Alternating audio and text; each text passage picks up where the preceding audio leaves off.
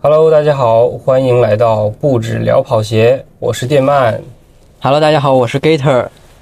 我们这个隔了2周又碰头了，然后紧急的决定录一期新的播客啊。本来其实11月有其他的计划，然后没有实现啊，但是我们这个月应该还是可以录2期，因为我们下次上海马拉松应该是10月底。对，好，那我们今天来讨论一个内容啊，其实就是最近比较火的，因为最近大家都在比赛。今天那个南京马拉松刚刚跑完，然后还有南昌马拉松，还有反正还有很多各地的马拉松都跑完了，然后大家很多成绩还不错，因为今天特别冷。对，然后正好我们就想到一个点，就是之前北京马拉松有2400人破3，就今天我们的主题就是以马拉松破3的这一个事儿，来聊一聊。破3是一个有点那种永恒的话题，总有话题度，总有人想破3。然后近几年我感觉真的大家就是这个实力猛涨。对，这个其实数据简直太可怕了，因为我没想到，因为北马的时候我跑到30几的那个完赛的时间，然后但我就崩了嘛，但是那个时候人特别多，就整个的路上全是人挤的人。但我跑之前没有觉得会破那个无锡1200的人，因为我其实觉得无锡那个1200就很多了。对，无锡今年三月份，对，无锡马拉松也是全国马拉松锦标赛是吧？对。然后其实无锡的那个千人破3是有品牌运作的。对，其实李宁在这个里面反正使了很大的力气。对，一个是他的那个奖励也特别多嘛，因为那个我当时记得很清楚，就是他可以。你破了3之后还会送你一跑鞋，再送你一双3E， 是对，就是先送你一套装备，然后再送你一套3E， 所以这个其实诱惑力已经非常大了。但是其实今年北马就只有各个品牌的战队来那个去运营，就可能无锡是李宁一家独大，就一个品牌。千人破3，然后总共是大概1200多人破3，应该好像还有几个品牌也做了点什么，但就是声量什么比较小，因为本来就无锡就李宁在无锡的那个影响力很大呢，对，特别主场的感觉，就是大家可能也没有说太有想法，然后但这次北马真的太夸张了，2000多人破3。对，其实阿迪在北马的存在感肯定是没有李宁那么的强了，就是对比就相比之下，李宁在无锡的这个存在感是对。然后当然那个我们看了一下，就破3的这个排名，其实阿迪是第2，但特步这次是确实特别强。对，但就是这个更正，然后上一期，因为上一期咱俩聊的时候，我就凭感觉没有看到太多的特步。是，但其实最后数据出来发现特步看到确实很多，所以有可能其实特步是那个就你后面的，比如说245到300这个区间段非常穿的非常多。这个其实咱俩一会儿可以深聊一下，因为我在那个上海，我这个对特步的这个感觉还是感知挺大的，就这两年它的变化。对的，行，对。我们就先聊聊，其实聊到破3，先聊聊我们俩人各自的破3经历。对，就是其实我呢可聊的不多，是因为 Gator 其实不知道，可能都没有破3的这个感受，对吧？对，我首马就跑了，在上马跑的2小时37分，就一下就破3了。但其实当时的我准备这场比赛的时候，也是直接就把这个目标略过了，因为当时感觉练的也还不错。对，你当时已经跑过半马了吧？对，我当时半马能跑117。哦，那就基本上不会去想这个事情了，因为主要是因为那个当时比较年轻，然后一直没有抽上中签儿啊。其实那个首马那个名额还是当时黑马给的，对，才能跑上马，然后就跑了一下，然后就破3了。后面你就除了陪陆姐跑了一个全马，其他都是3小时以内，对吧？因为我跑的也不多说实话，4-5个，差不多。上马一场，然后青岛我就第2场我青岛就 PB 了，然后后面就没啥。杭州对，哎对，不是杭州，不是青岛，青岛对吧？第二场杭马，我怎么记得你跑了个？没记得你跑青岛。对，然后其实我的破三还挺能讲挺多的，因为我其实最开始，跑12年跑马拉松啊，你12年开始跑的，12年跑了个半马，上海半马，然后13年就开始跑杭州的全马了，就我首马，那时候跑了4小时18分吧。那你这个就还挺近的，就就是12年跑了半马，过了1年就跑全马。对，为啥那个报呢？因为就当时上马。因为当时马拉松很好报，是吧？然后我就11的时候就在家闲着，那时候还年轻嘛，就没事干。然后我就上杭州马拉松那个网站，一看就能报名，我就给报了。所以杭州马拉松是你第一场马拉松？对，其实我那个12年跑完上海半马之后，我觉得跑特别菜，就那种2小时20几分，就特别慢，然后很难受，后面我就没怎么练了，然后后面就是13年上半年又跑了个金鸡湖，结果那个金鸡湖又特别热，就基本上成绩没提高，就还是2小时20多分，就所以你这个没有什么没获取到什么成就感，这个就把这个跑步放下了，放下之后后面突然。是什么时候了？因为我们那时候公司内部还有就跑上海马拉松的这个排名，就拿第一最快的还能拿500块钱啊，这么好啊！这个对，就是外企对这方面还挺好的。但是所以我就13年的8月底就9月初就开始好好跑步了。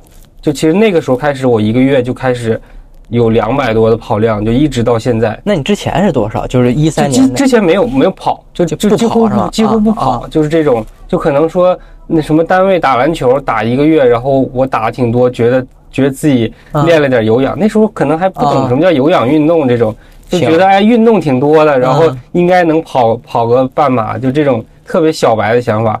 但是从13年的9月份开始，就是200出头的这个就开始跑了。然后我那时候记得挺清楚，就11什么挑战每天自己都跑个10公里这种，就但跑的都特别慢，就是也就能跑50多分钟这种，而且那时候最开始想跑的时候，就是每天都想着 PB， 就能快一点再快，就是和我一样当时最早的是吧？根本就没有什么科学训练的这个事情在里面，然后第一次跑，但我那时候可能自己又练了一个自己。在跑杭马之前跑过一个半马，大概能跑2小时吧。那你还挺科学的，对对对，就因为我那个时候就是非常古早啊，就是听这个播客的人就应该不多，因为那个时候还是豆瓣小组，有三大跑步信息获取的地方，一个是豆瓣跑步小组，一个是跑步圣经，一个是跑吧。跑步圣经是一个论坛啊，跑吧也是一个论坛，对，都是网站的。就这3个，然后偶尔可能还去那个百度的跑步贴吧看一看，但跑步贴吧那个时候就是言论就已经比较那什么了，对对，所以就不太想看了，就是基本上全国的那时候大神其实也都在那上面发帖子，就那时候就看到什么发什么跑香港100啊，就是都完全不理解的那种状态，对。然后就是4小时，但我记忆有点就是模糊了，就是跑了但一直在跑嘛。但是就是那时候，其实刚才我录播客之前还跟 Gator 讨论，就说现在科学训练嘛，然后 Gator 说一直都挺科学的，但是就是我说不是，就是几年前7、8年前其实并不是这样，就其实。那时候没什么所谓科学训练嘛，就也不知道间歇，就这些都不知道的。就我们那时候所有的也没讨论吗？我们那时候所有的强度训练只局限于亚索800啊，就只有这个。但是大家很多人都知道，但是没有人组织去跑这个所谓的亚索800，就是这个也没人去跑，大家不去跑这些东西，就可能跑一跑就觉得。可能大家就互相攀比，就比一比这个跑量啊，然后没有什么东西了，就是可能这个人跑的很多，就大家会觉得他挺厉害，对，而且那时候比赛也不多嘛，就可能跑了一个4小时以内就3几，就会觉得你已经很厉害很厉害了。那确实是古早，对，非常古早的感觉。所以我是从4小时，然后一点一点冲，就我其实有2次上马都想破3，然后都失败了。就这个是挺挣扎的，所以说你破3是在哪一场？我破3还是在杭马破，还是在杭马。那你的杭马太有感情了，哪年的杭马呀？我是应该是18年，我其实你想想，我跑了5年才破3，哦，然后我冲了大概2、3年的上马都没破，但我其实那个时候的能力，因为我18年破完3之后，我下一周上海马拉松就249了。哦，那你这个就是缺少点运气吧，是不是？怎么说呢？就是为啥呢？就这个里面还有我个人的这个生活的经历，就因为我18年那个孩子出生了嘛，啊，就后面那时候就开始比较珍惜时间，然后就开始去跟什么特维斯去训练，就每次训练就那时候质量贼高，就每次跑的到最后就那种那个节奏跑，就最后3公里，最后15分钟，对，都是那种。就是欲仙欲死的那种感觉，那种对。哎，那你之前就这段时间之前，你是自己练吗？还是也是跟着野蛮部落他们？没有，基本上没有。就这段之前，我怎么训练的已经忘了，因为可能就没有训练。就那个时候可能啊，那时候跟那个上海 NRC 跑过不少。对，但那时候其实就是 NRC 开始有这种 speed run。所以这个其实大家对，然后另外一方面就是卢湾跑团开始有，然后就是上海这两边就开始有一些人开始去组织了训练了，对，然后一些小的，比如说野蛮部落呀这种，也就是一点一点各地开花。但是最早就比如说就大堡的时候，他们那个有一个老友会，还有一个那个土人部落，对，哎，土人登山部落，哦，这我都没听过，老友会我现在还知道，就是什么。哎，特别古早的一些人，就那时候他们几个想破3，就一直在研究，就是然后很早就跑了249，然后那时候就我靠，你跑249跟现在的249对是完全不一样的。对，现在249遍地都是。那个时候的249、242、240，就是感觉跟现在的226的那种感觉差不多了，都别是228、229，就得再比228、229再快点的。所以你感觉就是。是不是团就大家一起跑会提升的更？一个是团队的训练确实是提升，然后另外一方面就是跑鞋的那个出来，因为你看我的时间点其实也是18，对，厚底嘛。那你那个破3杭马是穿的厚底吗？我穿的是 Next 啊，然后其实最可惜的是我17年杭马，我穿那个 New Balance 1500V5，我就那小薄底儿是吗？对，就是那纽约配色，跑了301，哎呀，太可惜了。而且我那年其实30公里的时候，我已经觉得稳了，结果还是掉了，因为那个时候后面杭马还有那个坡嘛，就那时候老的杭马，最后还是过西湖嘛，就结果给我干崩溃了。就是啊，对，就挺可惜的。就所以，我其实没穿过非碳板的跑鞋，破三，对。然后我感觉团队训练，就昨天和就一堆人一块跑那世纪公园安踏那个活动，我就感觉，就因为我平常自己都是一个人跑，就是感觉跑的会比较的，比如我跑4分410或4:几，其实一个人跑也是挺累的，对对对。但我昨天就是。就补给也没有吃，就一顺着415就下来了，就特别轻松感觉。而且穿的是 GT， 1.9那个也没有特别强，其实就是特别助力，对吧？但就真的感觉大家一块跑，虽然说我一直是带着跑，但是就有那个人跑的氛围，就是兴奋，是兴奋，是这样，跟比赛似的。所以就我现在推荐大家，就是其实现在应该想严肃训练的人都已经知道了，就是你想有高质量训练，其实确实得找个伴儿，是吧？对，一个是找一个伴儿，或者是找一个团队，大家一起跑一跑。嗯，对，昨天我跑的也挺轻松的，均心130是吧？对，这真的我就一台表129，就。但是出了很多汗，反正对，昨天天也不是特别凉快，17、18度。昨天还行，今天如果今天跑的话，应该就会很冷。嗯，对，昨天还行。对，我也出了很多盐，你说汗还好，一胳膊盐。就但是没想到30公里还挺轻松的就跑下来了，确实是一堆人。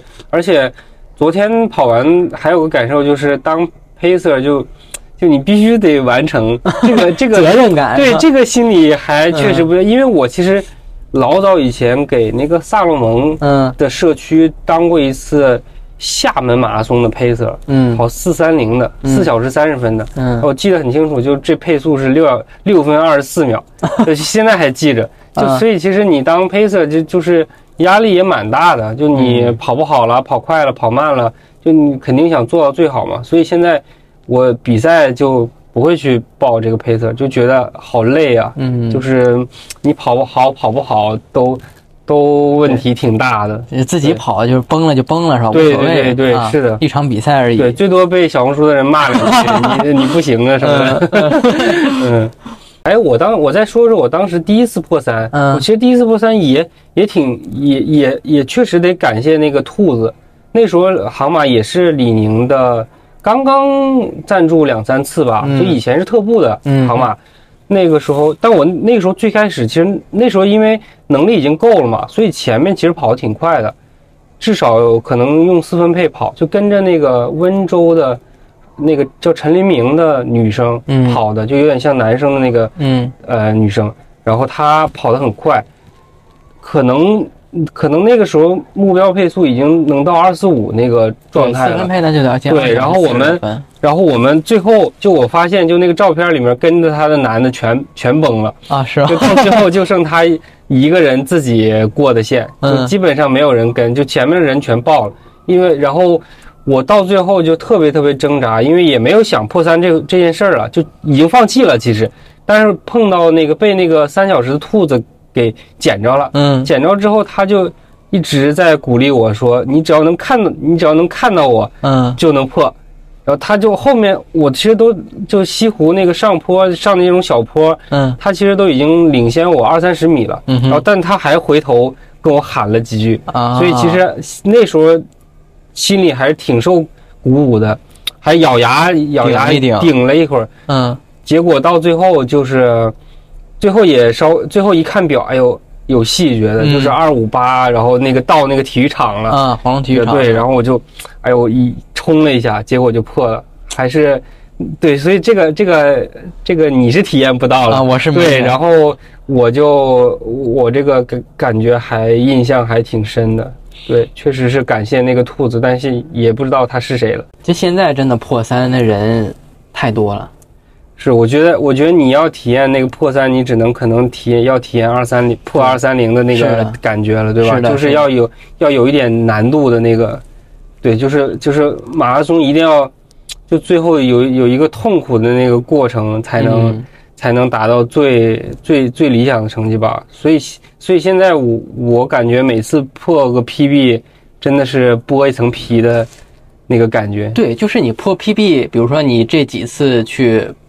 跑，比如说 PB 的话，你的配速都是，比如说后面越跑越慢嘛，就是很挣扎。越跑越慢，我所有的比赛都是没有跑过负分段。对我也是那种就故意跑负分段的比赛，就是想 PB 的话，一般都是就是后面会很痛苦。对，就我2次也是，我首马也是，我首马跑2小时37分，当时定的目标是2小时35分，我给自己定的，但确实就是跑到。30就上马跑到快到那个桥了。那你半马是跑了多少？我半马好像跑了，我记不太清了，但半马的时候还在那个里面是吧？对，还在里面，按着那配速里跑的。等到30公里快到桥的时候，就真的就开始掉了，就很痛苦。那时候我穿的 Nike 1代粉色的，那它跑到后面就感觉那些特别板脚啊，就是特别不好受那个感觉。然后最后咬牙硬顶跑下来的，后面其实也掉了。就还是目前还有很多人觉得那代是那双是神鞋是吧？反正那个时候我就一开始跑很好，就后面就觉得真的觉得那个，鞋就很板很薄。对，其实我们很多就跟我朋友一起分析啊，就跟小哈啊这种，他就觉得就你如果你想 PB 的话，肯定是会掉速的，除非所以其实。咱们看那个，就那个基普图姆破那个世界纪录，他那个就后面副分段其实就是当时我们的内心其实更震惊，就是它什么到了过了30开始加速，就是全是那个跟那个正常人反过来的那个对套路，所以就是所以我感觉它肯定就是有破二的能力，它绝对是有的，对，它绝对是有的，只不过它可能没有一个合适的场合，因为毕竟芝加哥是芝加哥吧，商业比赛嘛，风也很大啊，它要而且它要拿钱，他肯定是想着战术怎么拉爆对手。如果真的有一场就是给他专门安排的，或者就不是那么需要让他去拿奖金的，让他去保个成绩，我觉得他破二只要不伤的话，就他芝加哥那状态分分钟钟的事儿。对 对, 对，他能跑富分哥，肯定是他能力要远在这个之上。对对对，其实就是对，所以就是正常的，就从比较科学的角度来讲，其实后面都会掉的。对，就如果他跑他自己最强的那个，就比现在世界纪录还要快的，他有可能会出现就后面会掉一丢丢的，或者是前后一样的，差不多。对，我们接下来来聊一聊另外一个话题，就是今年的这个2400的这个记录什么时候会被破？我觉得今年可能有一点点难了吧，因为今年接下来没有什么太大项赛事。我觉得今年也比较难了，就可能就算是厦门马拉松吧，其实可以。啊，厦门马拉松对厦门马拉松还有点悬念。我觉得首先上马是不太可能的，因为上马的那个报名都是。就很多都是上海本地的，而且去年什么顺延了还好多，对，因为我就去年顺延的，对，就是不像那个北京马拉松，就全国各地的高手啊，不管高手还是低手，都会去报名北京马拉松，然后中了的话还会认真考虑一下要不要去跑国马嘛，对对对，虽然那个经历也没啥，但是可能。过了一年之后，然后可能又想去跑了，对。然后上马之后就是广马，广马不太可能，因为广马其实天气太，就广州这个天气吧，就是只有19年那一年对舒服，其他都是贼热，要么贼热，要么贼潮。而且其实广马还是很区域性的马拉松，就是比如说上海的跑者基本上很少去，就可能有个1/5去报名，就也就这种感觉吧。对，而且广马还有一点就是从那个品牌的角度来讲，就是其实12月份就我在那播客不是回人，就很多牌子到12月份都没钱去办这个活动了，就比如说那个李宁那深圳马拉松的那个，就也挺局促的，对吧？所以。但是呢，到了厦门，就是很多品牌有24年的钱了，对，就可以再去运作了，可能再去 PK 一番。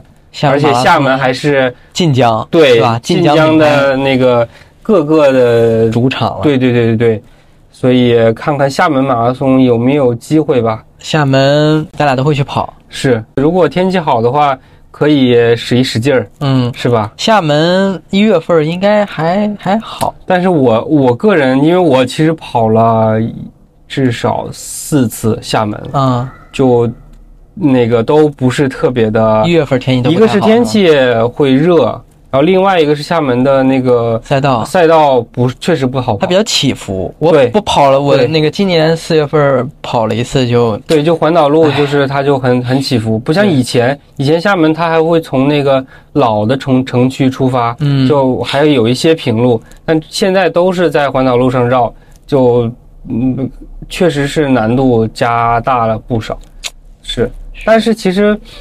破3这个事儿，有很多人他可能就人一多，他可能就把这个难度给抵消掉了。其实还有这一方面的兴奋，是的。然后就是吧，聊聊回归到这个播客的主题跑鞋上，破3的跑鞋。其实现在很多品牌就是打造自己的碳板跑鞋矩阵。就碳板跑鞋都有矩阵了，对对吧？之前就是最早就耐克单不愣一个，但其实最早耐克对是最早耐克就是一款碳板，最早其实就是4%加 Zoom Fly， 但 Zoom Fly 当时不是碳板嘛，是的，就可能最开始各品牌就一双碳板鞋，现在是吧？国产品牌都是碳板鞋矩阵了，高中低价位全都有。对，你可以在跑1000米的时候穿碳板，跑那个100公里的时候也可以穿碳板，是对，而且各个价位的都有选择。是的。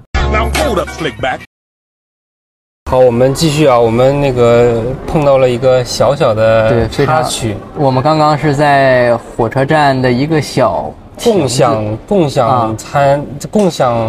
小会议室。对 对, 对，有插头，有那个隔音，有空调什么的，特别好。对，然后结果刚刚那个时间到了，忘了续了。对，我应该续买1个小时的，先直接弄了半小时，结果被人那个给占用了。对，然后他们一扫就没办法，隔壁也那个亭子也被用了，所以只能是吧，重新在外面接着录一下。商场的一个角落里，舞台的一个角落里在录，所以后面可能会有一些杂音啊，先跟大家。道一下歉，如果就是视频的话，看到我们两个非常的局促。对对对，不行，我现在就要录一下。对，快，你先拍一个。No nigga，I'm a 继续刚才我们聊的，就是未来的，就再有那种迭代或者非常突破性的脚感，还是得看供应链的。就是材料也好创新，然后工艺的创新和突破，就是单纯的现在大家都是这种，比如说 Pebax 啊，是吧？然后朱莉啊，都感受不太出来。你能感受到最明显的区别就是，比如板材和这种的普通的朱莉，一踩能踩出哇2个脚感，就像耐克和其他是吧？对，包括安踏那个 GT Pro 也是踩出一个特别不一样的脚感，但其实其他的。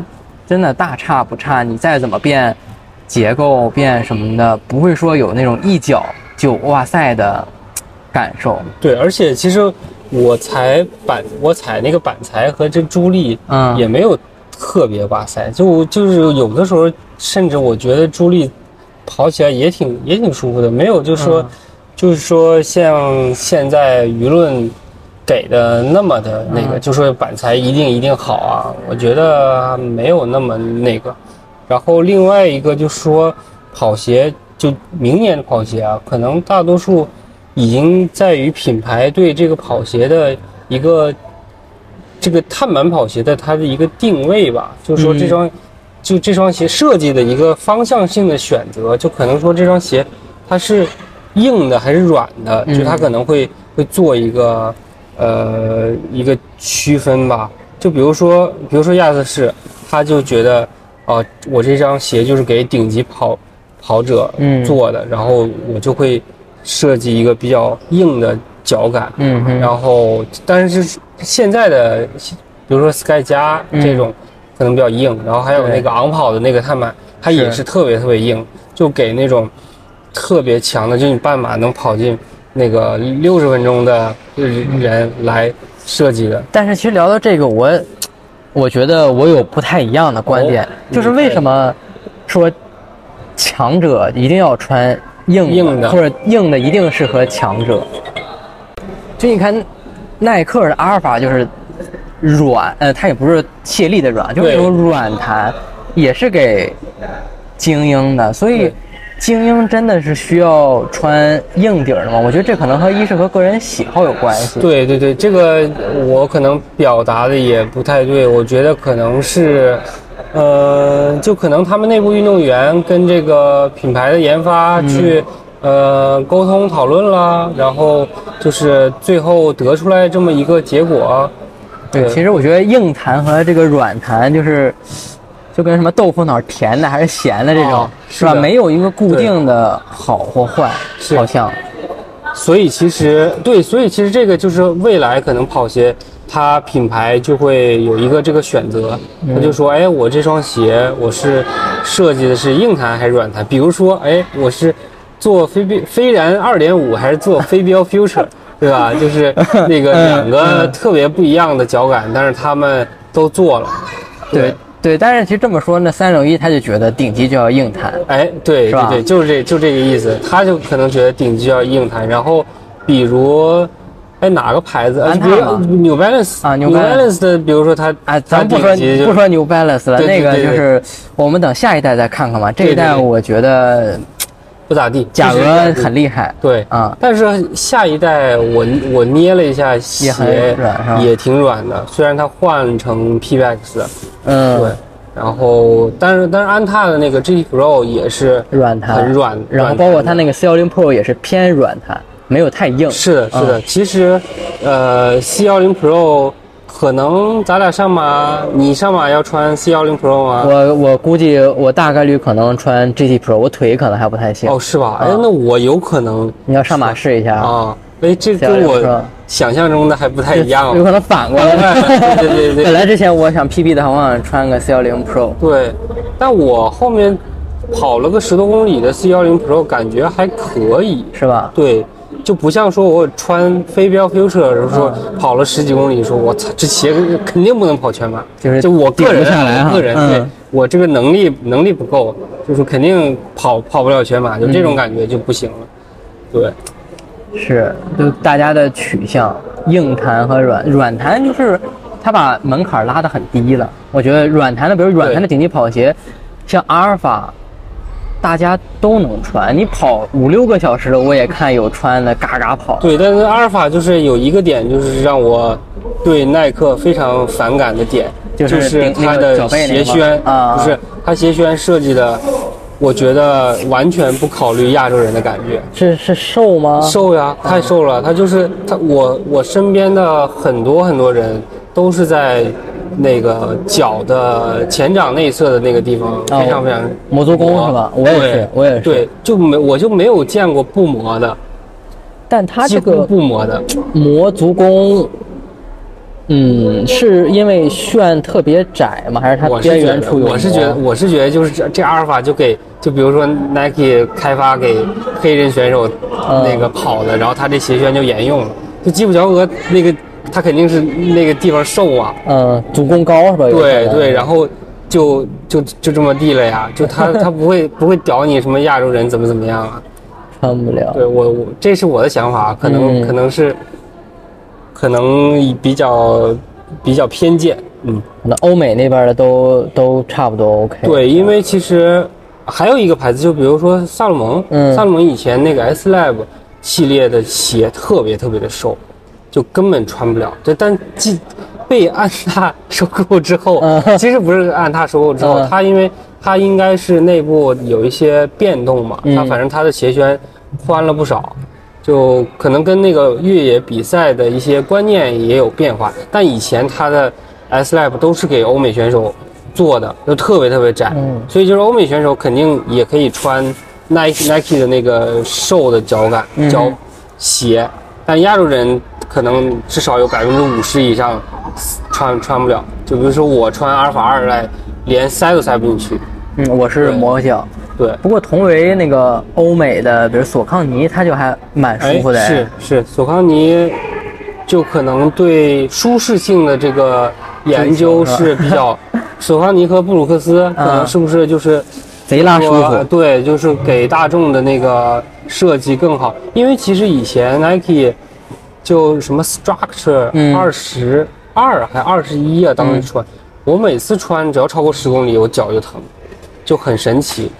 当然也有可能是它支撑的那个做的关系，跟我脚内侧吗？还是外侧？不知道，就是哪儿都疼过，就穿了几次。对，到最后就那双鞋我还印象挺深的，是那个卢普第一次来中国，那肯定早了，那20，起码是20。对。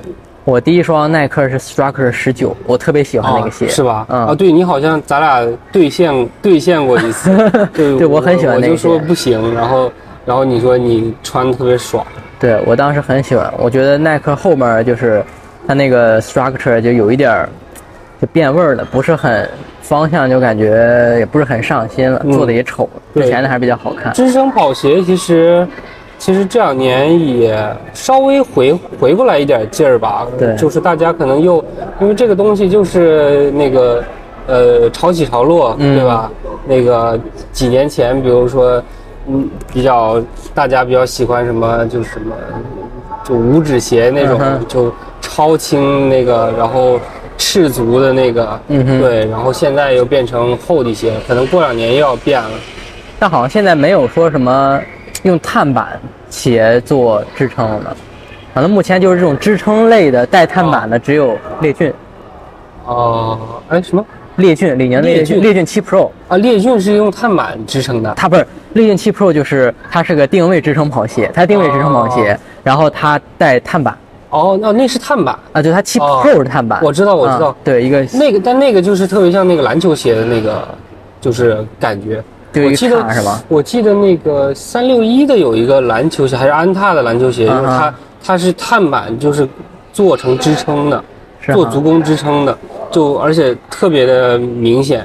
就当然这个是在篮球的那个场地里做嘛，就其实可能后面确实其实碳板还能做很多很多事情。 对，那目前好像确实没有，比如说碳板竞速鞋，什么竞速可能也不会往支撑去考虑。对，反正大家就是最多说你句立线不正的，这个有梗儿。这个咱不多说啊，没有啥评价的。对，啊、不想多说。如果让你推荐破3的跑鞋，你会推荐什么？ 这个问题其实还是要看人吧。就是说这个人，如果是体重大一点的，穿什么？然后体重小一点，这问题其实挺难的。就是别人让我推荐一部电影，然后我其实就突然一下想不出来，我得问你喜欢欧美的还是喜欢日本？不是，就是真正的就是你喜欢这个导演、这个类型的片子，对吧？恐怖的、悬疑的、剧情的，就是可能我得先问一下，就你喜欢什么品牌，对吧？然后。 那个再怎么推荐？哎，但你突然一说，其实今年那个 Hoka 那双鞋，就 Rocket X 22是吧？其实还挺能就放在这个破3这个等级的，就它并不是特别快，然后就你跑的不会特别快，而且它的脚感特别的。 软弹舒适，对，这可能可以当一双，但是，黑剑3呢，3U 呢，你觉得可以吗？也，我觉得不是太合适，是有点贵，贵是确实是。然后包括它其实稳定性做的也没有说像 Hoka 那么好哦。你知道我如果让我推荐，我会推荐啥吗？对。 我会无脑告诉他，你买 Vaporfly 3、啊、是吧？啊，但是我觉得 Vaporfly 3掉跟特别明显啊！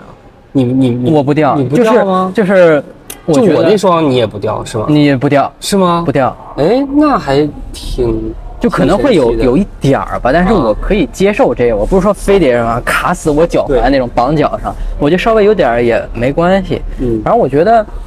就是耐克这个鞋还蛮神奇的哈，就是你上给到20级的运动员穿，你下其实你跑3个多小时也可以，它稳定性啊、支撑性啊、透气性啊、软弹啊、回弹啊、助推啊都还行。其实让我推荐就是破3的跑鞋啊，就是我第一想的还是160X 3.0 Pro。 然后哇，你推荐这么极致的吗？就是他哇！但是我认识的就是女生啊，她也穿这个也是破3，而且就是刚才正好说到这双鞋，就是再往回说一句，就是那个北马特步不是第一嘛？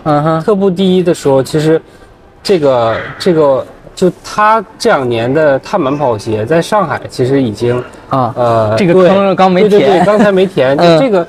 其实就是在我身边，就是在上海穿耐克肯定是最多的嘛。然后特步就这2年逐渐的，真的是越来越多。而且呢，其实上海跑圈就大家还是对这个品牌比较在意的。就有的时候，就我几年前给大家推荐个李宁，他可能就不屑是吧？他不是不屑，他可能就是很客气的回你个啊好，就是这种感觉。但是呢。 这2年就是穿特步的人真的是越来越多了，就在上海，比如在世纪公园。其实昨天太冷了，咱们要有时间可以就今天其实，在世纪公园跑步的人也很多，其实可以看一看。就我有一次特地看了一下，确实多了不少，而且在卢湾体育场也是。然后穿特步的，穿那个160X 3 Pro 的，更多。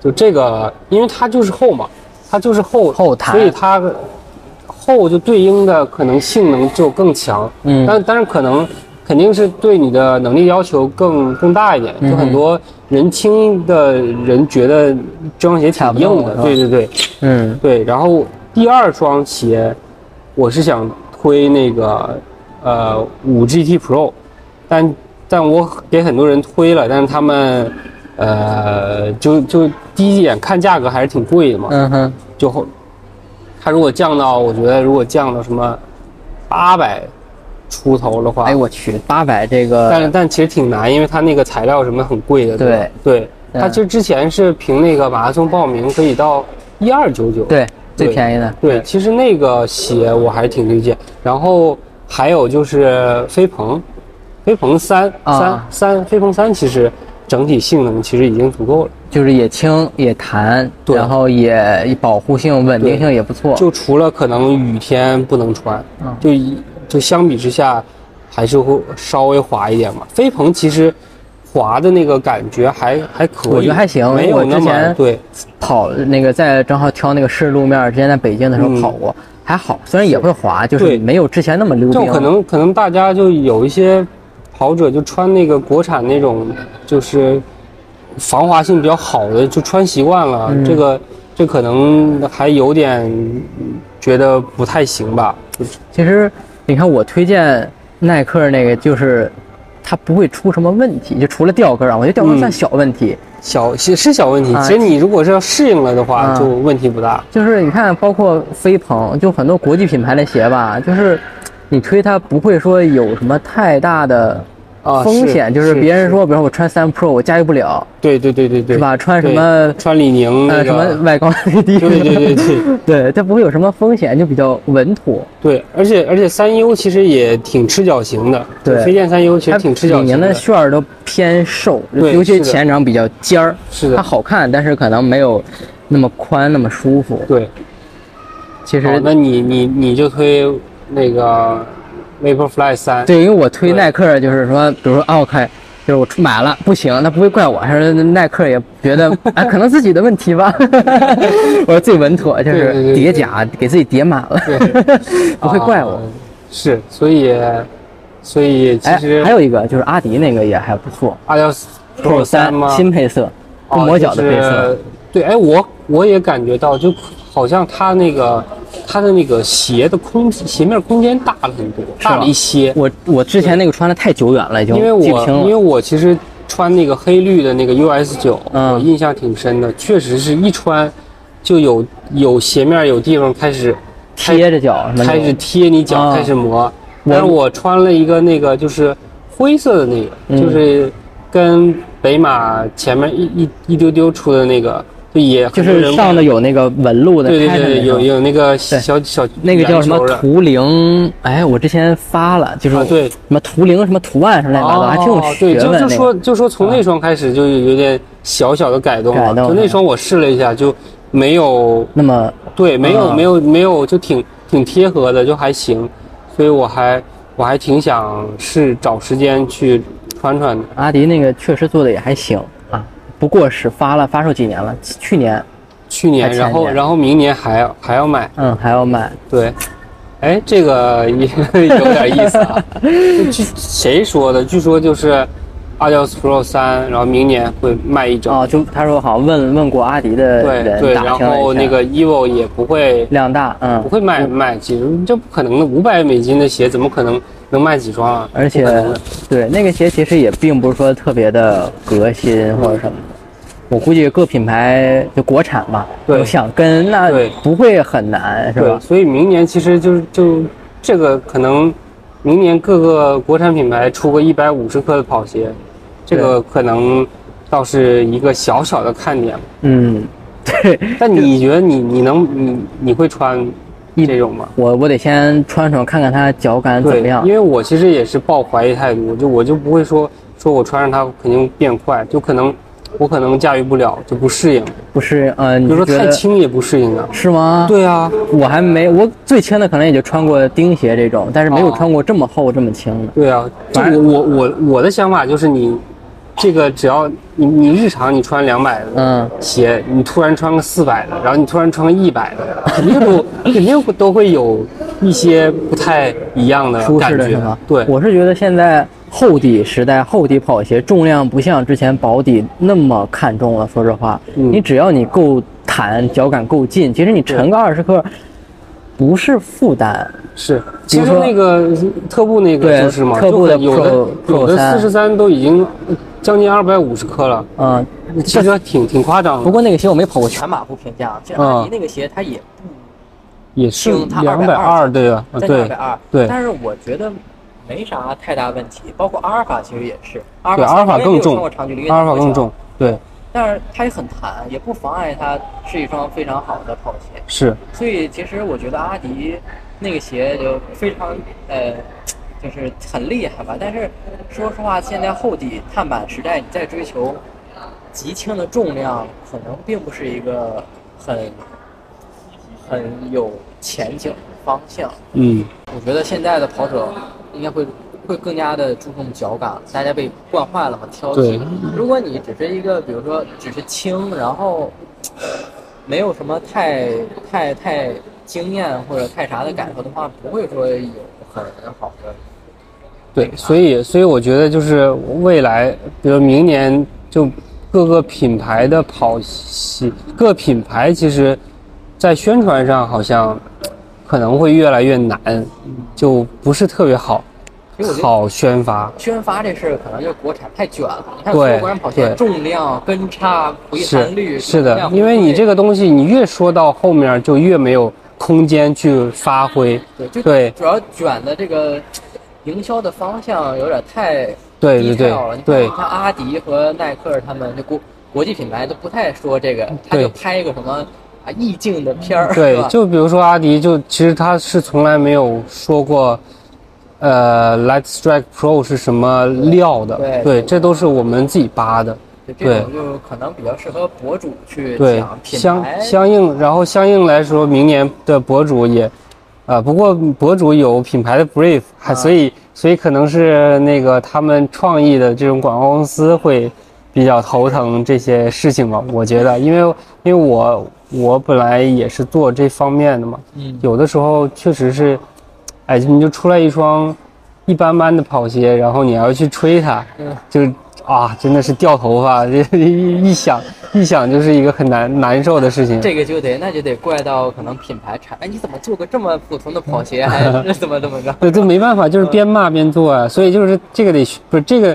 这得学习一下飞马每年怎么宣传的，对吧？飞马就越来越省事儿了嘛。但是你其实它现在做成这样，市场占有量也是会被国产的就慢慢的就挤掉了。现在学校里哪还有穿飞马的？之前全是飞马，现在都是马赫赤兔、飞电、马赫赤兔，甚至对361的那个强风，对，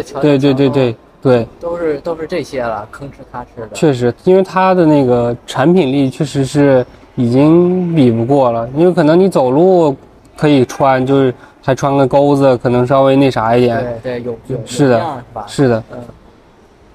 大家现在年轻一代也不是太认这个，因为耐克它就普通的跑鞋能有多那个啥？我感觉可能。越来越多的，比如00后嘛，现在就00后了。对，00后、05后，他不会太像之前 AJ 啊，对，这么去在意这些东西。对，而且就是这2年确实经济下滑嘛，就感觉那个就是特别是这双11的这个鞋，我靠，简直便宜的无法想象，对吧？便宜我也没有买，没有是吧？我买了一双马克 Pro， 但是我穿完之后觉得有点后悔，是吗？就不是那天我可能跑了，因为我跑了个22嘛，因为我第一次穿马克 Pro 就是上半年，感觉挺好的，所以我一直想，我家里还有双新的，然后我一直没拿出来，然后我就这次买了一个那个。橙色的嘛，就那颜色什么挺好看，我就买了之后穿了，就觉得它那个板离那个地太近了。我在家想吗？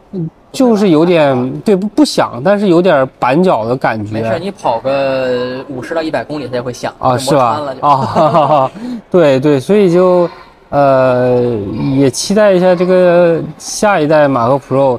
但可能我那天确实身体状态一般般，所以可能就没咋穿的爽，会有点这种感觉。反正我觉得那个穿上就好。啊 ，OK， 我还是很喜欢。对，所以我准备下周再穿。但是马克 Pro 真的长啊！啊，对对，这个鞋子好长啊！对，而且它挺宽的也。对对对，外底宽，里那个楦它也。对，因为我宽度够。因为我上半年穿那个42特别紧嘛，然后我就买了42.5，就没想到42.5就感觉好大，就是踩了一个长条的那个感觉。我第一双马克 Pro 也是当时买的42的，然后我第二双42.5我也能穿，我觉得啊，是吧？啊，好，那我下周我再好好穿一穿。好，那我们今天差不多对到这儿吧，我还得火速赶高铁。对对对对，时间已经非常紧张了。对，好了，那我们先这样，我们下期上海马拉松再见。再见，11月底。对，大家记得定好闹铃哈，我们10月底再见。拜拜拜拜拜。What is love?